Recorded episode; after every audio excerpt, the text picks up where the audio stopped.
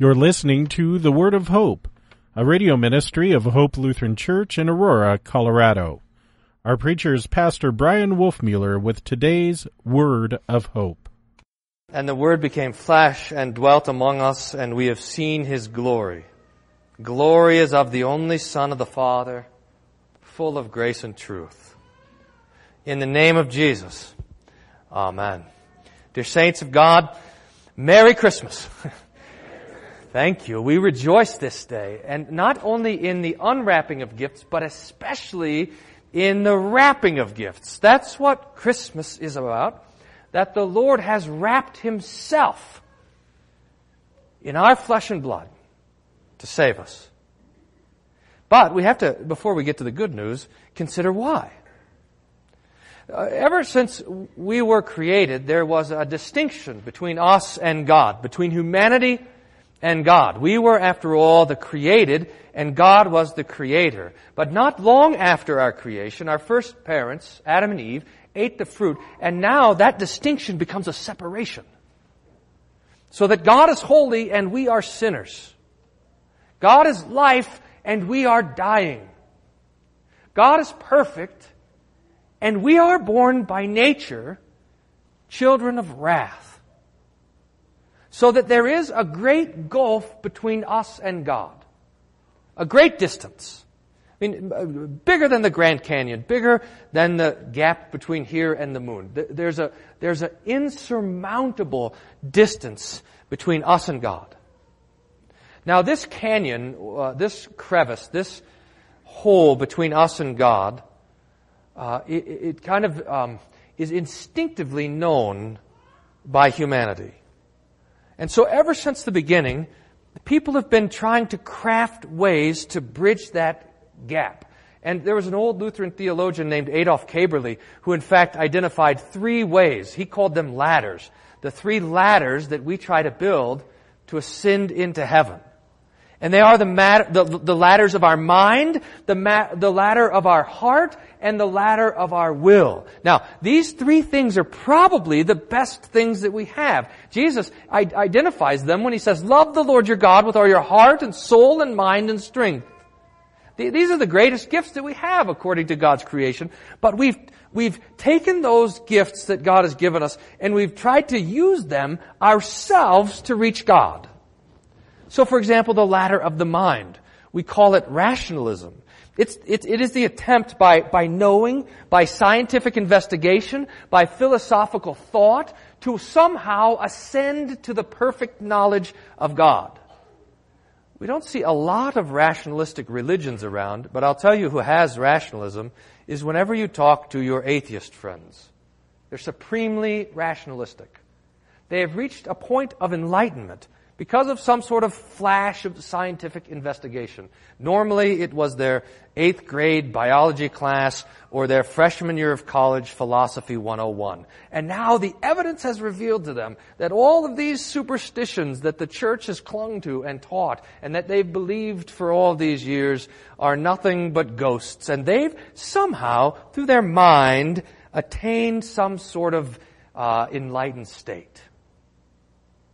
But in the end, this ladder of rationalism cannot reach God. The peace that God gives surpasses understanding. And the Lord himself says, my thoughts are not your thoughts. My ways are not your ways. The second ladder, the next best, is the ladder of the heart or the psyche or your inner life. Sometimes the ladder, we call it the ladder of the emotions or the ladder of feelings, and this is the ladder of mysticism. The mystic tries to attain to the presence of God uh, by some sort of spiritual experience. Now, mysticism basically can define every Eastern religion. Hinduism, Buddhism, Confucianism, all of these sort of things are looking for that inner enlightenment. And this mysticism even makes it into uh, into the uh, uh, other religions. You have Jewish mysticism, that's Kabbalah. You have the uh, Islamic mysticism. I mean, really, Islam is altogether mystic, but you have this special mysticism of the whirling dervishes, whereby spinning around they finally reach some sort of uh, uh, uh, heavenly state. And you even have a Christian mysticism, which says that I know that God loves me because I feel loved by Him, or I have some sort of inner experience of God's love. See, mysticism is this ladder of trying to reach up to God with our own heart and our own emotions. But even this falls short. I mean, this ends, this ladder ends either in pride or despair. I've got the secret knowledge of God inside of me, or it seems like God has left me. The last ladder, so we have rationalism and mysticism.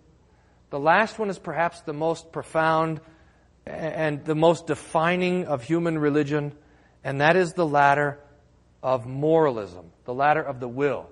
Simply put, it's the ladder of good works. Uh, the, the logic works like this the logic of your sinful flesh. And it's pretty sticky. It's pretty, t- it's pretty tricky to get around. The, uh, the logic is if God is mad at me because of the bad things that I've done, then he'll be happy with me because of the good things that I've done. Uh, the old theologians called that the opinio legis. You know, if it has a Latin name, it's going to be important, right? It's the opinion of the law. It's the basics, it's the basic theology of your human nature that says if I can just be good enough, then, then I can be acceptable to God. And this is the basis of every religion. To attain God's pleasure by our works. If I can do enough good things, then I can be good enough to stand before God. Or, if I can just do enough good to outweigh the bad, then I can stand before the Lord. Now, that doesn't even work in a court of law. Imagine if you got uh, arrested for Uh, what do you want to be arrested for? You pick your crime. I don't want to, I don't want to give you a crime. You pick your own crime. And now you're in, and you're in court for committing a particular crime, and the judge says, did you do that thing, that horrible thing that should deserve a 10 year sentence in jail? Did you do it? And you say, well, yes, I did that, but I did a lot of other really good things that balance it out. well, what does the judge do? He throws you in jail. Because, because even human justice does not work on some sort of scale, much less God's justice. When the Lord comes to condemn you, He's not balancing out your good works with your sins. He's condemning you for your sin. And all of us stand condemned. The ladder of good works, as ingrained as it is into our flesh and into our minds and our hearts, the ladder of good works will also not get you to heaven. You cannot attain the glory of God that way. It's impossible. So we build these ladders to cross this gulf. The ladder of the heart, the ladder of the mind, the ladder of good works, but none of them reach. And this means that all of these ladders leave all of us, all of humanity, lying on a huge heap of despair because the end of all of this, the separation that we have with God, is death. And that's what God said to Adam and Eve. If you eat of it, you will surely die. The wages of sin is death. You, you cannot climb into heaven. It's too far away. You cannot reach. There is nothing that you can do to save yourself. And this, uh, this kind of natural, ingrained, instinctive knowledge of the, of the distance between you and God, it's confirmed by God's law. You're right to be nervous about that. To be anxious because of your sins. To fret because of your dying. But it is to you, then, that Christmas comes as the greatest good news. Because while we could not ascend into heaven, God descends to us. While we could never by our own efforts reach the heavenly halls, the Lord leaves those halls and comes down to us. While we could never attain by our own efforts, by our thinking and by our feeling and by our doing, we can never obtain the vision of God. We have beheld the glory of God in the flesh of Jesus. Because while we could not go to Him, He has come to us. And that is the joy of Christmas. That God, your Creator, and the one who created all of the world, has come down to be your brother and to take on your flesh and your blood. So Jesus is given the name Emmanuel, which means in Hebrew, God with us. Not God away from us or God far away or God over there or God in the next town. God with you. And John says in the beginning of his gospel, the Word became flesh and dwelt among us. Do you see, th- this is the great Christmas gift. And it's not the unwrapping of a gift, it's the wrapping of a gift. That the Son of God, Jesus himself, would wrap himself in your humanity so that so that he could be with you. And he keeps coming. He doesn't just come into your flesh and blood. He also comes into your sin. He, he comes to your cross. He, he wraps himself in your condemnation. He covers himself in the wrath of God that you deserve so that he is on your cross and he is buried in your tomb. So that when he ascends to the right hand of the Father, you could be there with him as well. God has wrapped himself in your suffering. He's wrapped himself in your death. He's wrapped himself in your temptation. He's wrapped himself in your sorrow so that he could give you the gift of life. Now, one of the most important things about gifts, I was reminded of this this morning, is the name tag. It would be an absolute disaster, at least in our house, if you had the gifts there, but the name tag was not on them. Who is this to? Who is supposed to open it? Uh, I mean, can you imagine? oh, boy. Sorry, I just was thinking how that would be. now the same thing with Christ. We look at the baby in the manger. We look at our Savior on this cross and we say, who is this gift for? And the angels told us last night, for unto you is born this day in the city of David Christ the Savior. This gift, this Jesus is for you. And if you need further confirmation of this, just wait for a few minutes. And you'll hear the words of Jesus himself, who says, Take and eat. This is my body, given for you. Dear Saints, the greatest Christmas gift of all is the gift that will never be unwrapped.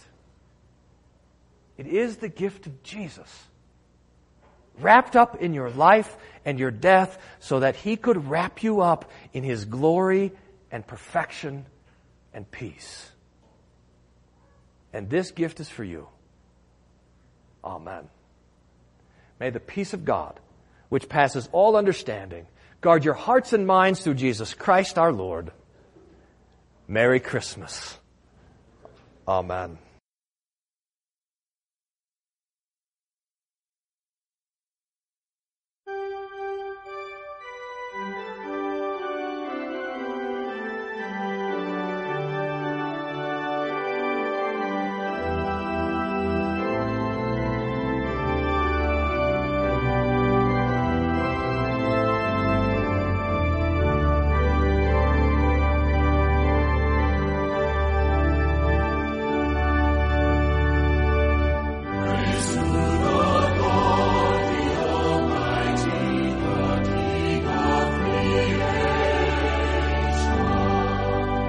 We hope you were blessed by today's word of hope.